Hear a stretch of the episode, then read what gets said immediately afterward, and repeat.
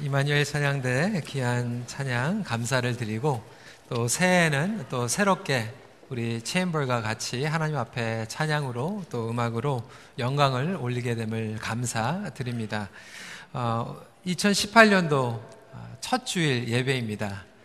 Happy New Year를 많이 했지만 그래도 오늘 한 번만은 더 하도록 하겠습니다. 좌우에 계신 분들과 함께 Happy New Year 축복해 주시기 바랍니다.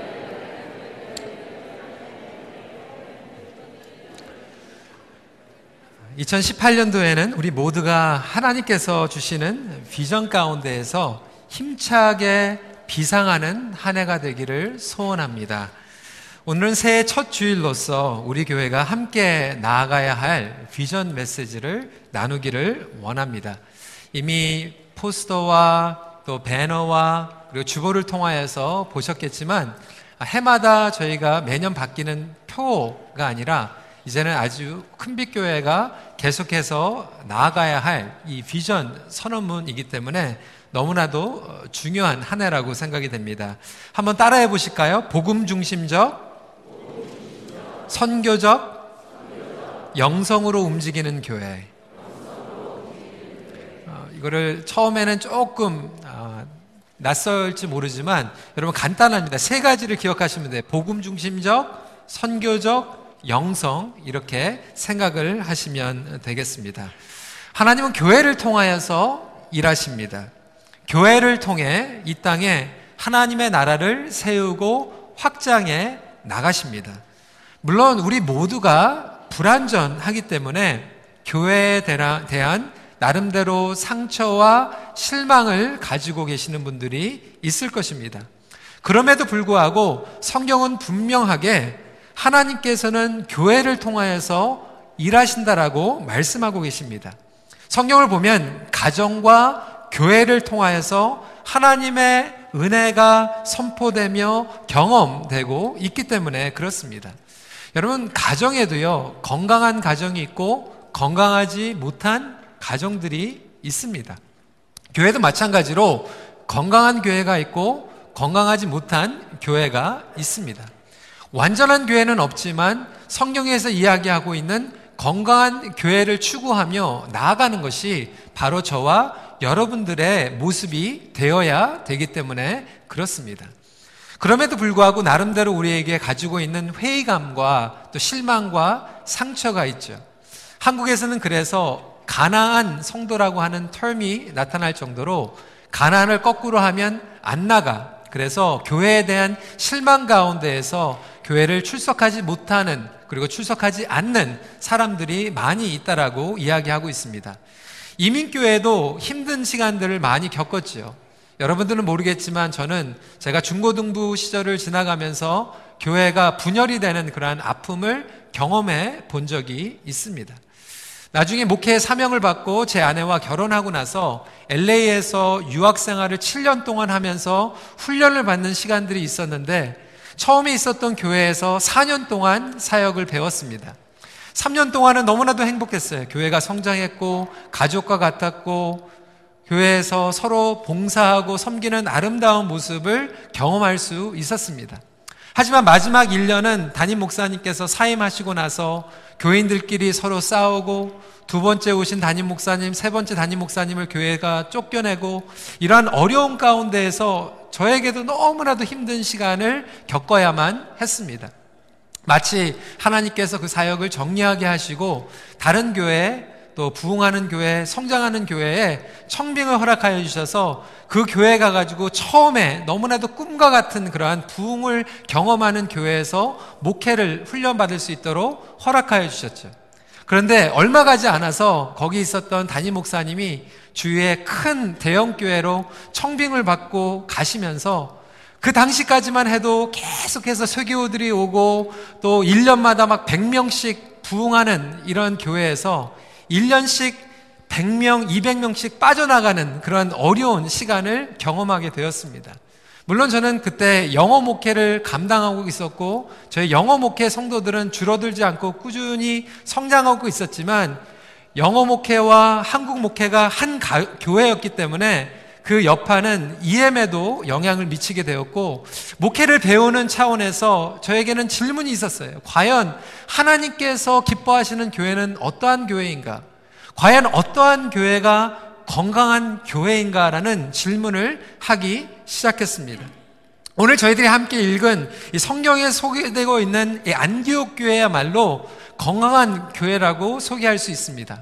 저는 사실상 목회를 하면서 이 성경에 나타난 예루살렘 교회도 중요하지만 안디옥 교회를 통하여서 어떻게 하면 우리가 건강한 교회를 세울 수 있고 이것이 교회만이 아니라 어떻게 하면 우리의 가정이 건강한 가정, 우리의 자녀들이 건강한 자녀로 양육할 수 있는지 그 법칙이 오늘 일 말씀에 담겨져 있다라고 생각이 됩니다. 첫 번째로 건강한 교회는 복음 중심의 교회입니다. 이것이 바로 healthy church라고 하는 것이죠. 복음 때문에 모이고 복음 때문에 움직이는 교회가 건강한 교회인 줄 믿으시길 바랍니다. 여러분 사실상 이민 초기에 교회는요 교회의 역할도 했지만 한인 커뮤니티의 역할도 감당해야만 했습니다. 1980년도에 이민 왔을 때만 해도요 여러분 공항에서 교회에서 온 전도팀들이 마중을 나왔어요. 이민 가방 몇 가지 들고 온 낯설은 곳에 찾아온 분들에게는 교회야말로 심부름 센터의 역할도 했고 교인들을 데리고 가서 이삿짐도 날라주고 오입 카드도 만들어주고 CCTV도 도와주고 하는 이 교회 심부름 센터와 서비스 센터까지 다 포함한 역할을 감당하는 것이 당연한 것처럼 엮였습니다. 여러분 물론 교회는 섬기는 공동체가 되어야 합니다. 하지만 이렇게 한인 커뮤니티와 섬기는 센터로 끝나는 것은 하나님께서 원하시는 것이 아닙니다. 복음 때문에 모이고 복음 때문에 움직이는 것이 하나님께서 원하시는 건강한 교회의 모습이라고 하는 것이죠. 그러한 의미에서 안디옥 교회는 두 가지 의미에서 건강한 교회였고 복음 중심적인 교회였습니다. 복음으로 유대인들과 이방인들이 공동체를 이루게 되었어요. 그 전까지만 해도 예루살렘 교회를 보면 똑같은 유대인들만 모여서 예배를 드렸습니다. 유대인들이 모였는데도 불구하고 히브리파와 헬라파 유대인들이 모여서 문화적으로 지역별로 갈등을 갖기 시작했죠. 그 가운데에서 내부적이고 정치적이고 지역적인 감정으로 말미암아 교회 안에서 소란이 일어나게 됩니다. 너무나도 감사했던 것은 사도들이 말씀을 붙잡고 기도를 하면서 그 분열될 수 있는 그런 포텐셜의 문제들을 성령의 힘 가운데에서 연합을 시키게 되죠. 예루살렘 교회만 해도 히브리파 그리고 헬라파 유대인들이 모이는데 하나가 되는 것에 급급했다라고 하는 것입니다. 여러분 성경을 보면요. 안디옥 교회는 그 벽을 깨고야 맙니다. 유대인들과 이방인들이 교회 공동체를 이루게 되는 것이죠. 오늘 본문의 19절 말씀 그리고 20절 말씀을 같이 읽도록 하겠습니다. 시작. 그때에 스테반의 일로 일어난 환난으로 말미암아 흩어진 자들이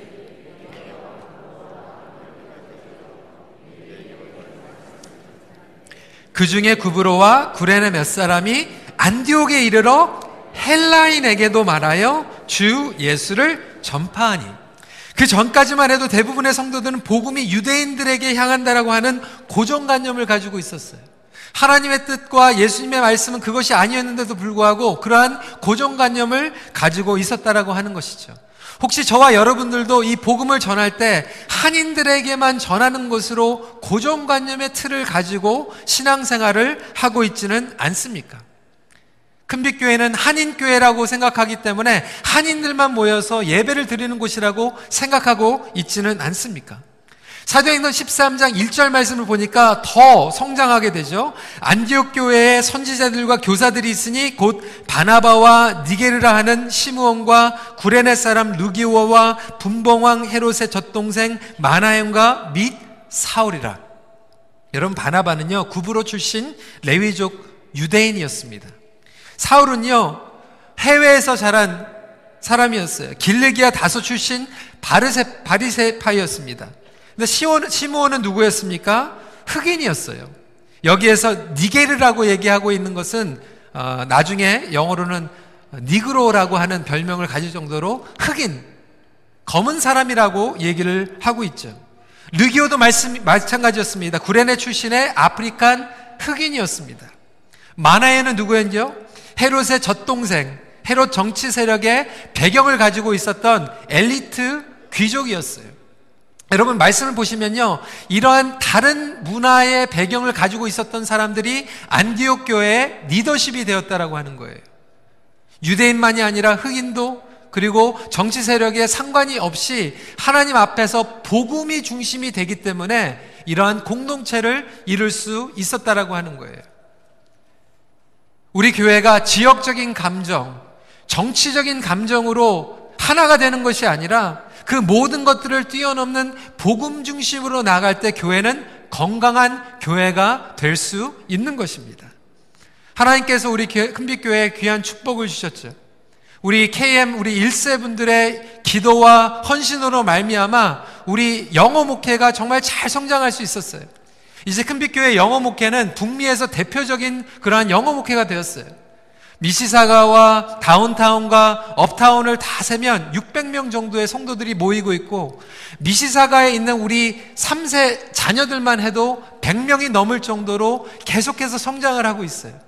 근데 하나님께서 우리에게 주신 비전은 단순히 1세와 2세, 아니 3세, KM과 한인 2세들이 공동체를 이루는 것으로 끝나는 게 아니라 이제는 영어 예배를 통하여서 이 지역에 있는 사람들이 모든 민족들이 복음을 듣고 주님 앞에 돌아오는 놀라운 하나님 나라의 비전을 우리에게 허락하여 주셨다라고 하는 것입니다. 이것이 너무나도 중요한 부분입니다. 여러분 미시사가만 해도요. 이미 작년에 새로운 성도들 가운데에서 너무나도 많은 숫자들이 넌 코리안 패밀들이 들어오기 시작했어요. 어떻게 왔는지 저희들이 모를 정도로 신문 보고 왔어요. 뉴스 보고 왔대요. 인도 패밀리도 오고 흑인 패밀리도 오고 멀튼에서 걸어오고 브램턴에서 오고 2년 전에 우리 이면수 목사님께서 한참 억류되셔서 신문에 나가고 뉴스에 나갈 때 저희 사역자들이 티몰튼에 갔어요. 커피 마시러. 커피를 마시고 있는데 이 동네 사람, 인도 사람들이 와가지고 한국 사람 같으니까 이렇게 물어보는 거예요. 어, 저기, 저기 큰 교회가 있는데 저 교회 목사님이 북한에 계시다고. 우리는 저 교회에 있는 목사님 위해서 기도하고 있고 저 교회를 위해서 기도하고 있다고. 여러분, 인도 사람들이 그렇게 얘기를 하는 거예요. 맥도날드에 가도 그렇고 티몰튼에 가도 그렇고. 여러분 그것이 뉴스에 나오고 나중에 이면수 목사님 돌아오시면서 제 발로 막 흑인 가족들이 막 걸어오는 거예요. 미시사가 이제는 20% 이상이 넌 코리안 성도들이 생기기 시작했어요. 다운타운은 30% 이상이 넌 코리안 성도들이 생기기 시작했어요. 업타운도 마찬가지로 20%에서 30%가 이제는 넌 코리안 성도들이 훈련을 받고 교회 공동체에 들어오기 시작했습니다. 여러분 이것이 복음 중심적인 교회이기 때문에 가능한 줄 믿으시기 바랍니다. 여러분 우리의 가정도 마찬가지예요. 그래서 우리 교회는 복음으로 이민 1세대는 다음 세대를 세우고 다음 세대들은 다 민족들을 세워가는 교회로 전진하기를 소원합니다. 우리 가족도 마찬가지고 우리의 자녀들도 마찬가지고요. 복음 중심적인 결혼 생활이 되어야 되고 복음 중심적인 자녀 양육이 되어야 돼요. 많은 분들은 가족이요. 아, 우리 달랑 성경책 들고 주일날 교회에 오면 예수 믿는 가정이라고 생각해요. 복음 중심적인 가정이라고 생각해요. 여러분 그렇지 않습니다. 복음 중심적 가정이라고 하는 것은 주일날 예배만 참석하는 것이 아니라 우리 가정에서 일어나고 있는 모든 결정이 예수님의 뜻 가운데에서 결정이 되고 예수님이 높여지고 예수님의 가치관이 우리의 결정 가운데서 이루어지고 다른 배경의 가정과 갈등 가운데에서도 예수 그리스도의 십자가의 능력과 보혈의 능력으로서 서로 화해할 수 있고 용서할 수 있고 덮어줄 수 있고 은혜로 부활할 수 있는 것이 바로 복음 중심적인 가정이 된다라고 하는 것이죠. 복음 중심적인 자녀 양육도 마찬가지예요. 성경에서 나오는 정말 예수님을 따라가지 못하는 젊은 부자 청년으로 우리 자녀들을 키우는 것이 아니라 예수 그리스도의 비전을 가지고 비상할 수 있는 자녀들을 양육하는 거예요. 주님께서 주시는 그 복음 때문에 열정 때문에 열방으로 나갈 수 있는 자녀들로 성장시키는 것이 복음 중심적인 자녀 양육이고 복음 중심적인 가정 생활이고 복음 중심적인 교회가 된다라고 하는 것이죠. 두 번째로 왜 안디옥 교회가 건강했습니까? 안디옥 교회는 제도적인 권위로 움직인 교회가 아니라 복음적인 사명을 가지고 성도들이 움직여 나간 교회였습니다. 여러분 말씀을 잘 보시면요. 안디옥 교회는 사도들이 시작한 교회가 아니에요. 예루살렘에서 안디옥 지역에 교회를 개척해야 되니까 사도들을 보내가지고 목회자 중심으로 사도 중심으로 교회가 시작된 것이 아니라 말씀을 보십시오. 22절 말씀이에요. 성도들이 가가지고 교회를 시작한 거예요. 복음을 전하기 시작했어요. 이방인들도 들어오기 시작했어요. 그 보고가 예루살렘에 들어간 거예요. 예루살렘에서는 아 베드로 사도가 가고 야고보 사도 사도나 요한 사도가 가가지고 교회를 시작했으면 안심이 될 텐데 일반 성도들이 가가지고 교회를 시작했다라고 하니까 이것을 조사하기 위해서 바나바를 보내게 되죠. 22절 말씀 같이 읽도록 하겠습니다. 시작. 예루살렘 교회가 이 사람들의 소문을 듣고 바나바를 안디옥까지 보내니. 근데 바나바가 가가지고 보니까 안디옥 교회가 정말로 건강한 교회인 거예요. 복음 중심적인 교회인 거예요. 그래서 바나바를 그곳에 목회자로 파송하게 되죠. 목회자가 필요 없다라는 게 아니에요. 하지만 복음 중심적이고 건강한 교회는 목회자와 상관이 없이 끊임없이 복음으로 움직이는 교회가 역동적인 교회가 될 수 있다라고 하는 것이죠. 오늘날 한국 교회는요 너무나도 제도적인 교회가 됐어요. 제도적인 권위로 움직이고 그 제도적인 권위가 없으면 움직이지 못하고 직분 때문에 움직이고 그러다 보니까 우리 교회에서는 정말 사역을 하시고 위원회 사인업 하시는 분들이 집사로 임명받는데도 불구하고 예전에는 그냥 재직해 한 번도 오지 않고 섬기지도 않는 분들이 직분을 받아가지고 타이틀만 갖는 건강하지 못한 교회에 직분 남용하는 모습으로 나갈 때가 너무나도 많이 있었다라고 하는 거예요. 복음을 알고 복음을 전하고 복음 때문에 목숨을 걸 수 있는 사람들이 복음 때문에 교회를 섬겨나가야 되는데 제도적으로 직분 때문에 서로 싸우고 불편하고 직분을 주면 섬기고 직분을 주지 않으면 섬기지 않는 이러한 건강하지 못한 모습들이 우리 주위 가운데서 많이 일어나고 있지는 않습니까? 성도 여러분, 모든 성도들은 사역자로 부르심을 받았다라는 것을 믿으시기 바랍니다. 여러분, 교회는 한 사람의 원맨쇼가 아니에요. 제가 LA에서 그것을 경험했어요. 교회가 원맨쇼가 되면요. 한 사람이 잘하니까 막 교회가 몇천 명씩 증가하기 시작하고 부흥하게 되는데 그 한 사람이 딴 데로 가면 교회가 막 폭삭 무너지고 흩어지는 경우들을 보게 됐어요.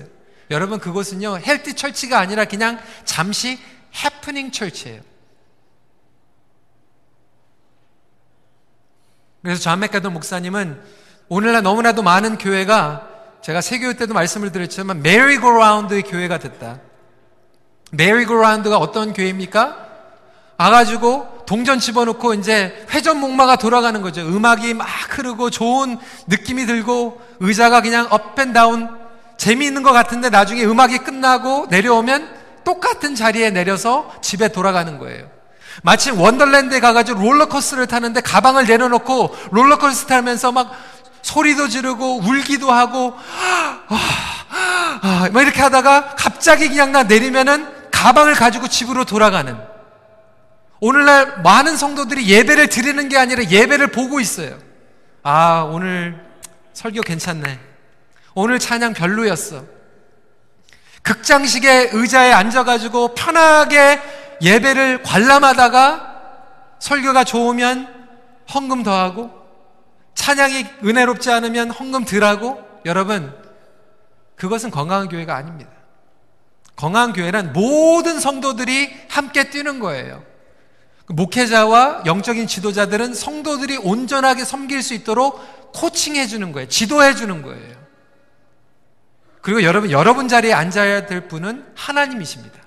하나님께서 앉으셔가지고 영광 받으시고 기쁨으로 우리의 찬양을 받으시고 우리의 예배 가운데에서 하나님께서 너무나도 우리에게 잘했다, 충성된 종아라고 칭찬하는 것이 바로 복음 중심적 건강한 교회라고 하는 것이죠.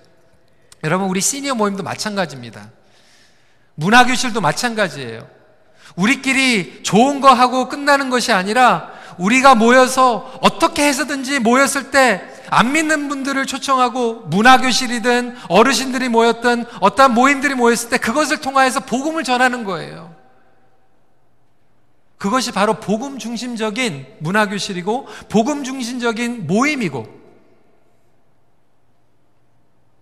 교회 주인은 예수 그리스도이십니다. 교회 중심은 복음이어야 합니다. 이것이 바로 우리 가정에서도 적용이 되고 우리 자녀들에게도 적용이 돼야지 건강한 가정이 되고 건강한 자녀가 되는 것이죠. 그렇다면 여러분께 여쭤보겠습니다. 여러분의 가정은 건강합니까?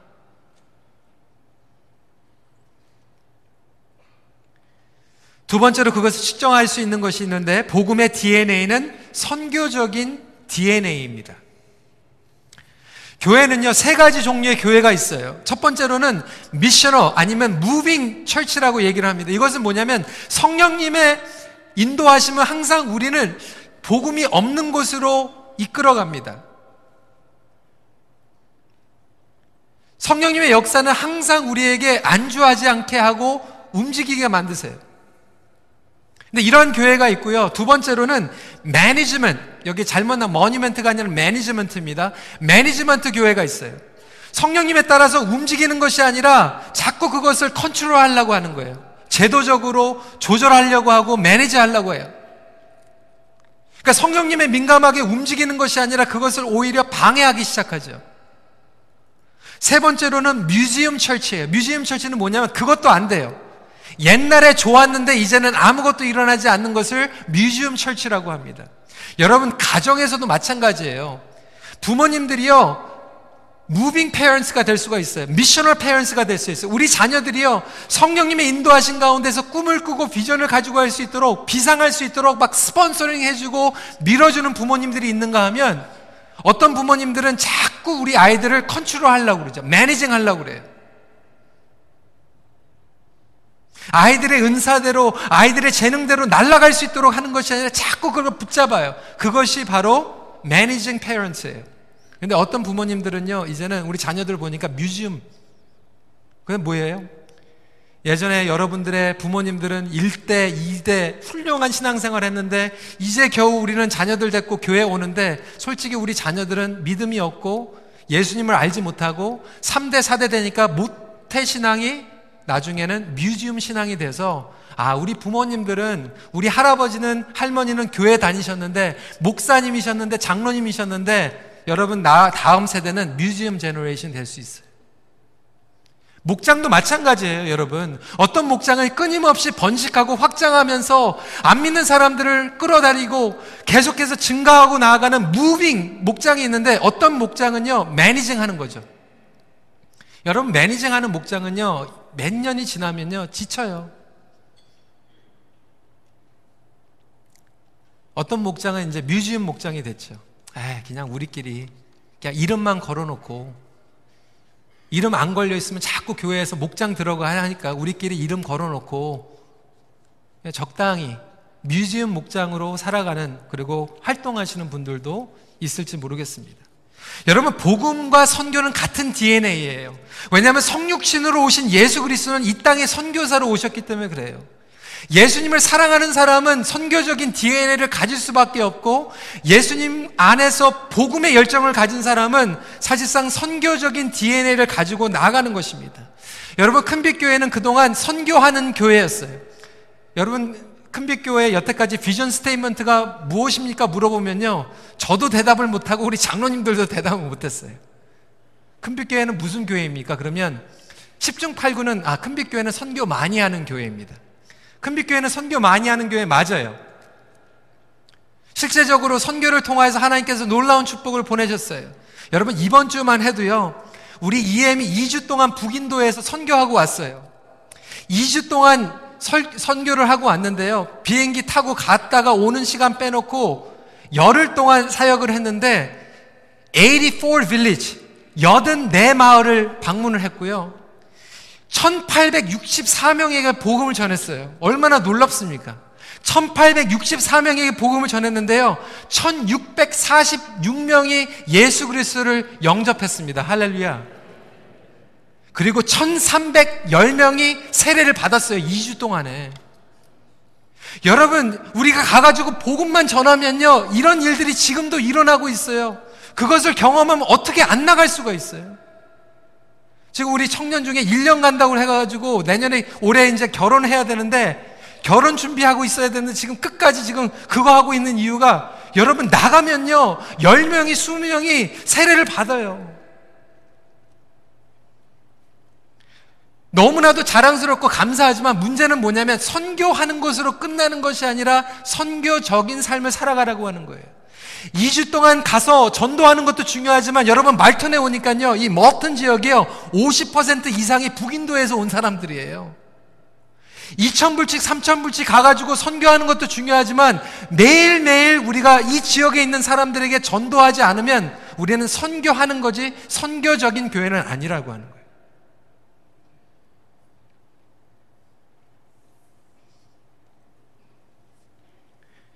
여러분 선교적인 삶이라고 하는 것은 선교지에서도 선교하지만 이것도 선교지로 생각하는 것이 선교적인 삶이죠.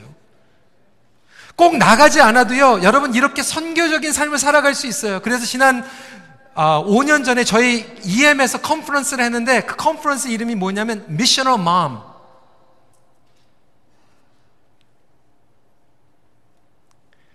그 책을 보면요. 엄마들도 집에서 missional mom이 될 수 있다라고 하는 거예요. 우리 자녀들을 mission mind로 복음으로 양육을 하면 missional mom이 되는 거예요. 여러분들이 가정에 선교사로 선교적인 삶을 살아갈 수 있다라고 하는 것을 믿으시기 바랍니다.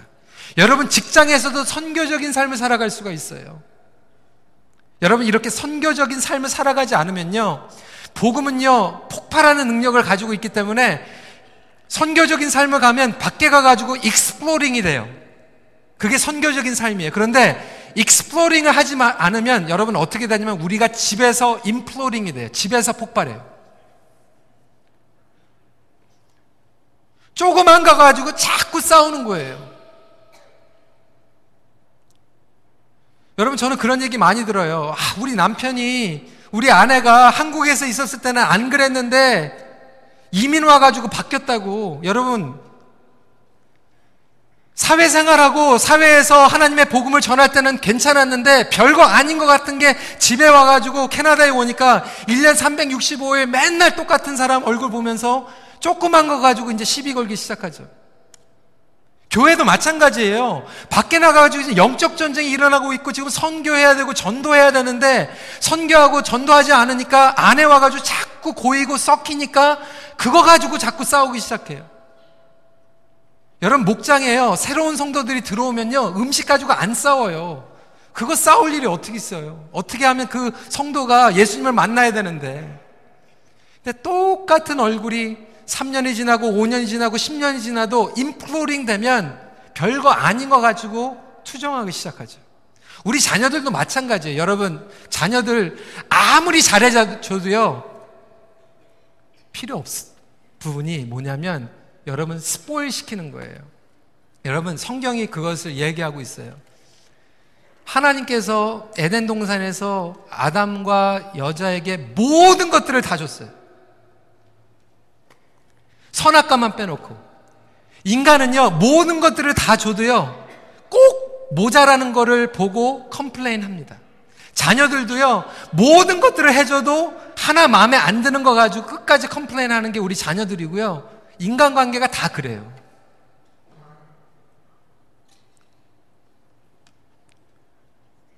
자녀들에게 spoil 시키고 imploding 돼가지고 나중에는요 정말 복음의 능력을 가지고 뻗어나가야 되는데 그냥 맨날 똑같은 거 가지고 집에서 전쟁하고 있지는 않습니까?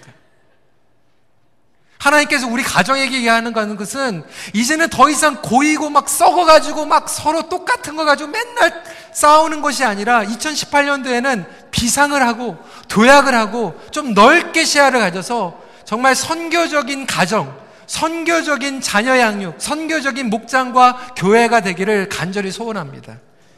여러분 이것이 바로 선교적인 삶을 살아가는 거예요. 우리 어르신들도 마찬가지고요. 우리 젊은이들도 마찬가지고요. 예배를 드리면서도요, 내가 정말로 전도해가지고요, 한 사람, 1년에 한 번, 한, 한 분이라도 전도하면 좋겠어요.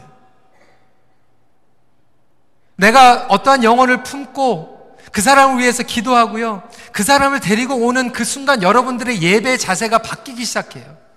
왜 찬양 때 일어나게 하는 거야? 앉게 하는 거야? 왜 이렇게 되는 거야? 그게 신경이 쓰이는 게 아니라 하나님 이 예배를 통하여서 성령님께서 역사하여 주셔서 내 옆에 있는 사람을 움직여 주시고 이 사람이 주님 말씀 가운데서 치유받게 하여 주시옵소서 주님을 인격적으로 만나게 하여 주시옵소서 기도가 바뀌어요.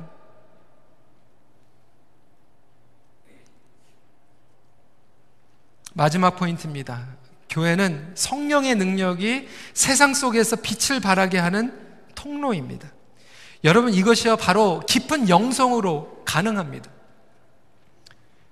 그래서 선교적 영성이에요. 선교적 교회는 들어봤지만 여러분 선교적 영성은 못 들어보셨을 거예요.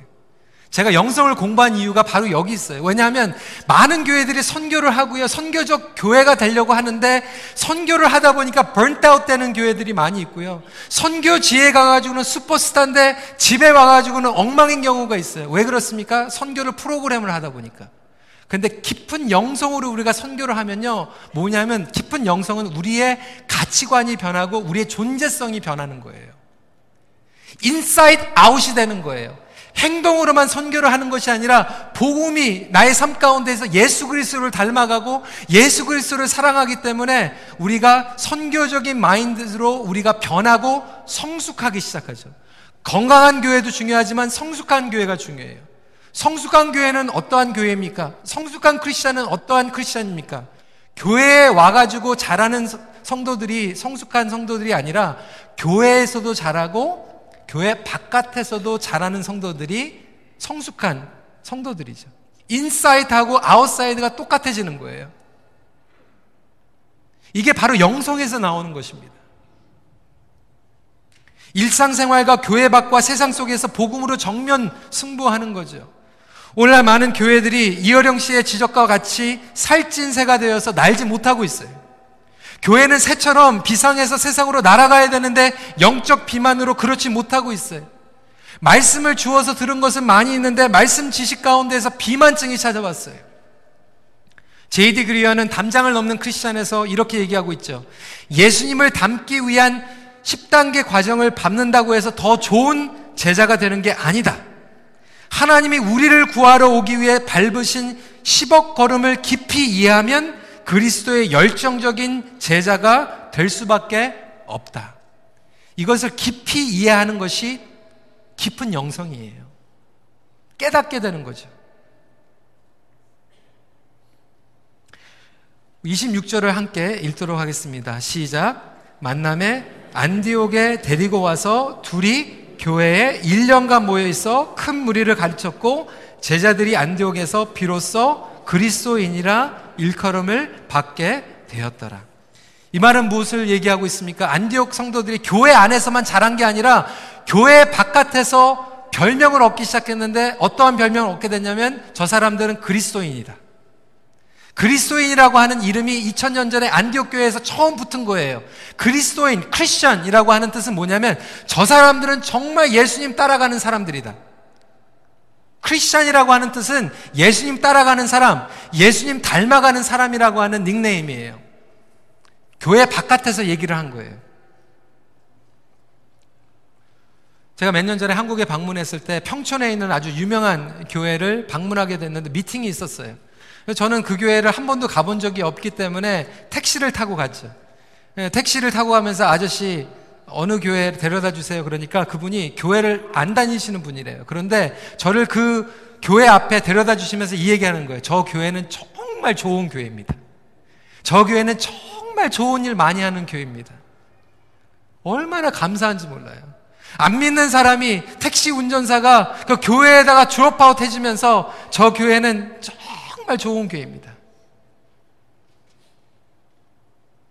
교회들마다 소문이 있어요. 이번에 제가 집회를 갔다가 이제 한국의 강남에 있는 어느 교회에서 어, 설교를 하기 위해서 하는 택시 운전사가 교회 앞에 안 데려다 주더라고요. 멀리 떨어져 가지고 데려다 주더라고요. 아저씨 저 빨리 가야 되는데 아, 저 교회는 들어가면 주차가 못 빠져나오는 교회입니다. 교회마다 소문이 있어요. 우리 큰빛 교회는 어떤 소문을 가지고 있는지 모르겠어요. 여러분 큰빛교회 소문은 누가 만듭니까? 저와 여러분들이 만들어가는 거 아니겠어요? 어디에서 여러분들이 비즈니스를 하면서 안디옥 교회 성도들은 소문을 내기 시작했죠. 교회 바깥에 있는 사람들이 야, 저 안디옥 교회 다니는 사람들을 보니까 저 사람들은 정말 예수님 따라가는 사람이다. 저 사람들은 정말 예수님 닮아간 사람들이다. 이렇게 얘기 되는 거예요. 야, 큰빛 교회 집사 정도 되면 정말 외상으로 줘도 돼.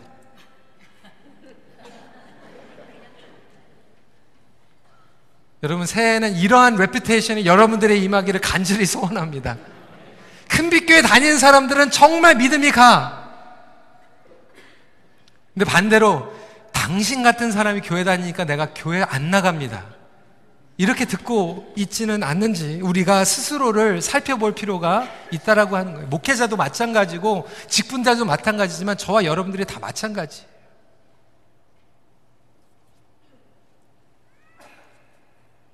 정말 예수님을 따라가는 사람들이구나. 닮아가는 사람들이구나.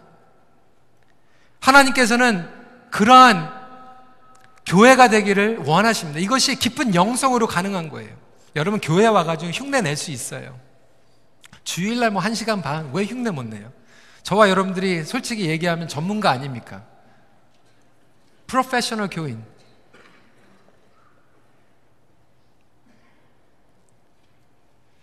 우리 교회는 끝없이 훈련하고 깊은 영성으로 세우는 큰빛교회 성도들이라면 정말 주님을 사랑하는 정말 전도하고 복음 전하고 솔선수범하는 모델이 되는 성도들이다. 그리고 제가 요즘 참 기분이 좋은 부분은 하나 있어요. 요즘 미국에서 그리고 밴쿠버에서 전화가 이렇게 많이 오는데 목사님들이 전화를 해요. 이민교회를 목회를 하시면서 이제 다음 세대를 생각해야 되는데 정말 차세대 리더들을 잘 어, 이렇게 세우고 리더십 트랜지션을 하기 원하는데 저한테 오셔가지고 자꾸 전화로 이제 물어보는 거예요. 혹시 주위에 혹시 큰빛교회 1.5세 젊은 사역자들 가운데서 좀 보낼 수 있는 사람 있습니까? 이렇게 하는데 제가 굉장히 마음이 좋더라고요. 아, 큰빛교회에서 훈련받은 사역자들은 분명하다. 선교지에서도 큰빛교회에서 파송받은 선교사들은 정말 좋다. 비즈니스와 사업체에서도 큰빛교회 다니는 성도들은 정말 믿을 수 있다. 여러분 이것이 하나님 앞에 놀라운 영광이고 저희들이 칭찬받는 일이라고 하는 것을 믿으시기 바랍니다. 여러분 그걸 붙잡고 우리가 나가는 거예요. 그래서 복음 중심적이고 선교적이고 깊은 영성으로 나아갈 때 하나님께서는 우리를 정말 역동적인 교회로 세워 주실 것을 믿습니다. 여러분, 아, 이 목회의 지침, 우리가 다섯 가지 있습니다. 한 목소리를 같이 좀 잃고요. 이거는 다 기억 못해도 큰빛교회는 어떠한 교회입니까? 큰빛교회는 비전이 무엇입니까? 그러면 여러분 딱 외셔야 돼요. 복음 중심적, 선교적 영성. 다섯 가지 읽도록 하겠습니다. 시작. 복음으로 이민 1세는 다음 세대를, 다음 세대는 다 민족들을 세워나가는 교회. 건강한 가정과 목장 확산을 통하여 복음의 생명력으로 번식하는 교회. 일상과 선교지의 삶의 구분이 없이 선교적 삶을 살아가는 교회. 복음이 있는 곳에 머물러 있지 않고 복음이 없는 곳으로 늘 움직여 나가며 전도하며 선교하는 교회. 끊임없이 지도자들을 발굴하여 훈련시키며 세워나가는 동력과 네트워크의 교회. 말씀을 정리합니다. 복음 중심적 선교적 영성으로 우리 모두의 삶, 가정, 교회가 힘차게 일어나기를 소원합니다. 같이 기도하도록 하겠습니다.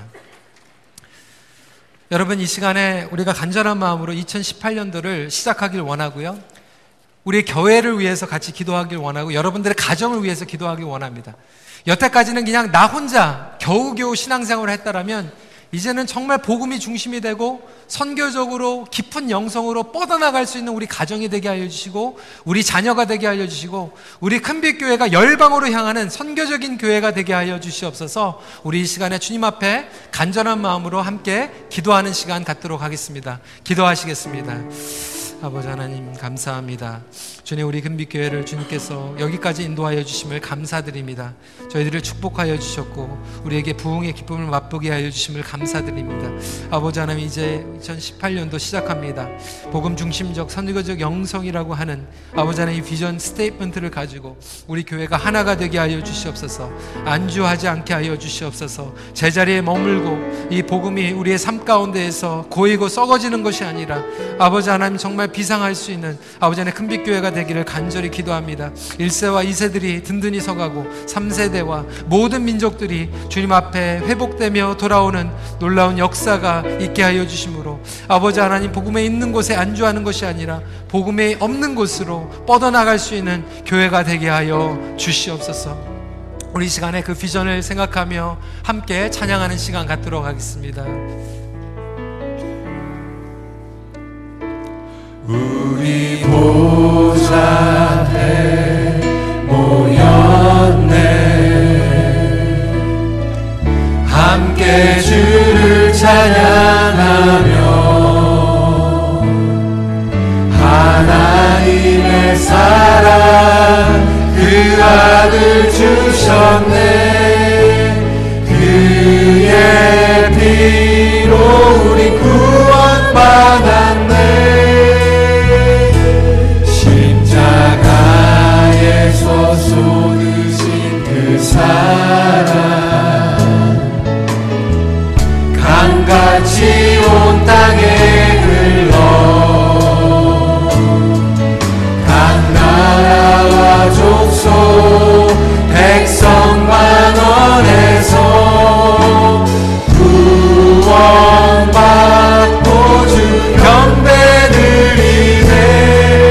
하심이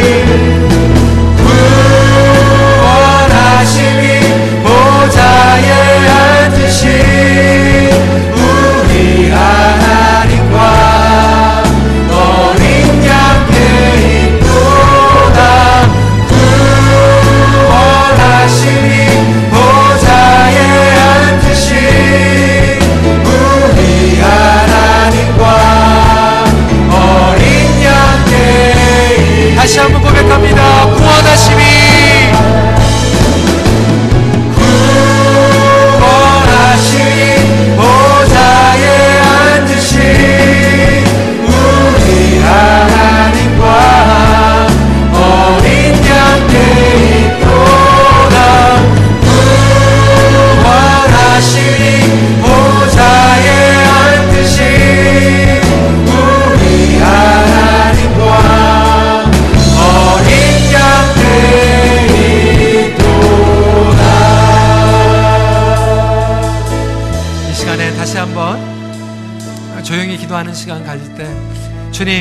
정말 우리가 복음 중심적인 삶을 살아가게 하여 주셔서 예전에 있었던 나의 허물과 실패 그것들이 우리를 묻고 속박하는 것이 아니라 복음의 능력 가운데에서 그것을 이겨내고 앞으로 전진할 수 있는 2018년도가 되게 하여 주시옵소서. 복음으로 용서하고 복음으로 회복하는 가정이 되게 하여 주시고 복음으로 뻗어나가는 우리 자녀들이 되게 하여 주시고 복음으로 뻗어나가는 선교적인 영성으로 살아가게 하여 주시옵소서. 이 시간에 다시 한번 조용히 기도하시고 어, 봉헌 기도로 마무리해 주시길 바랍니다. 기도하시겠습니다.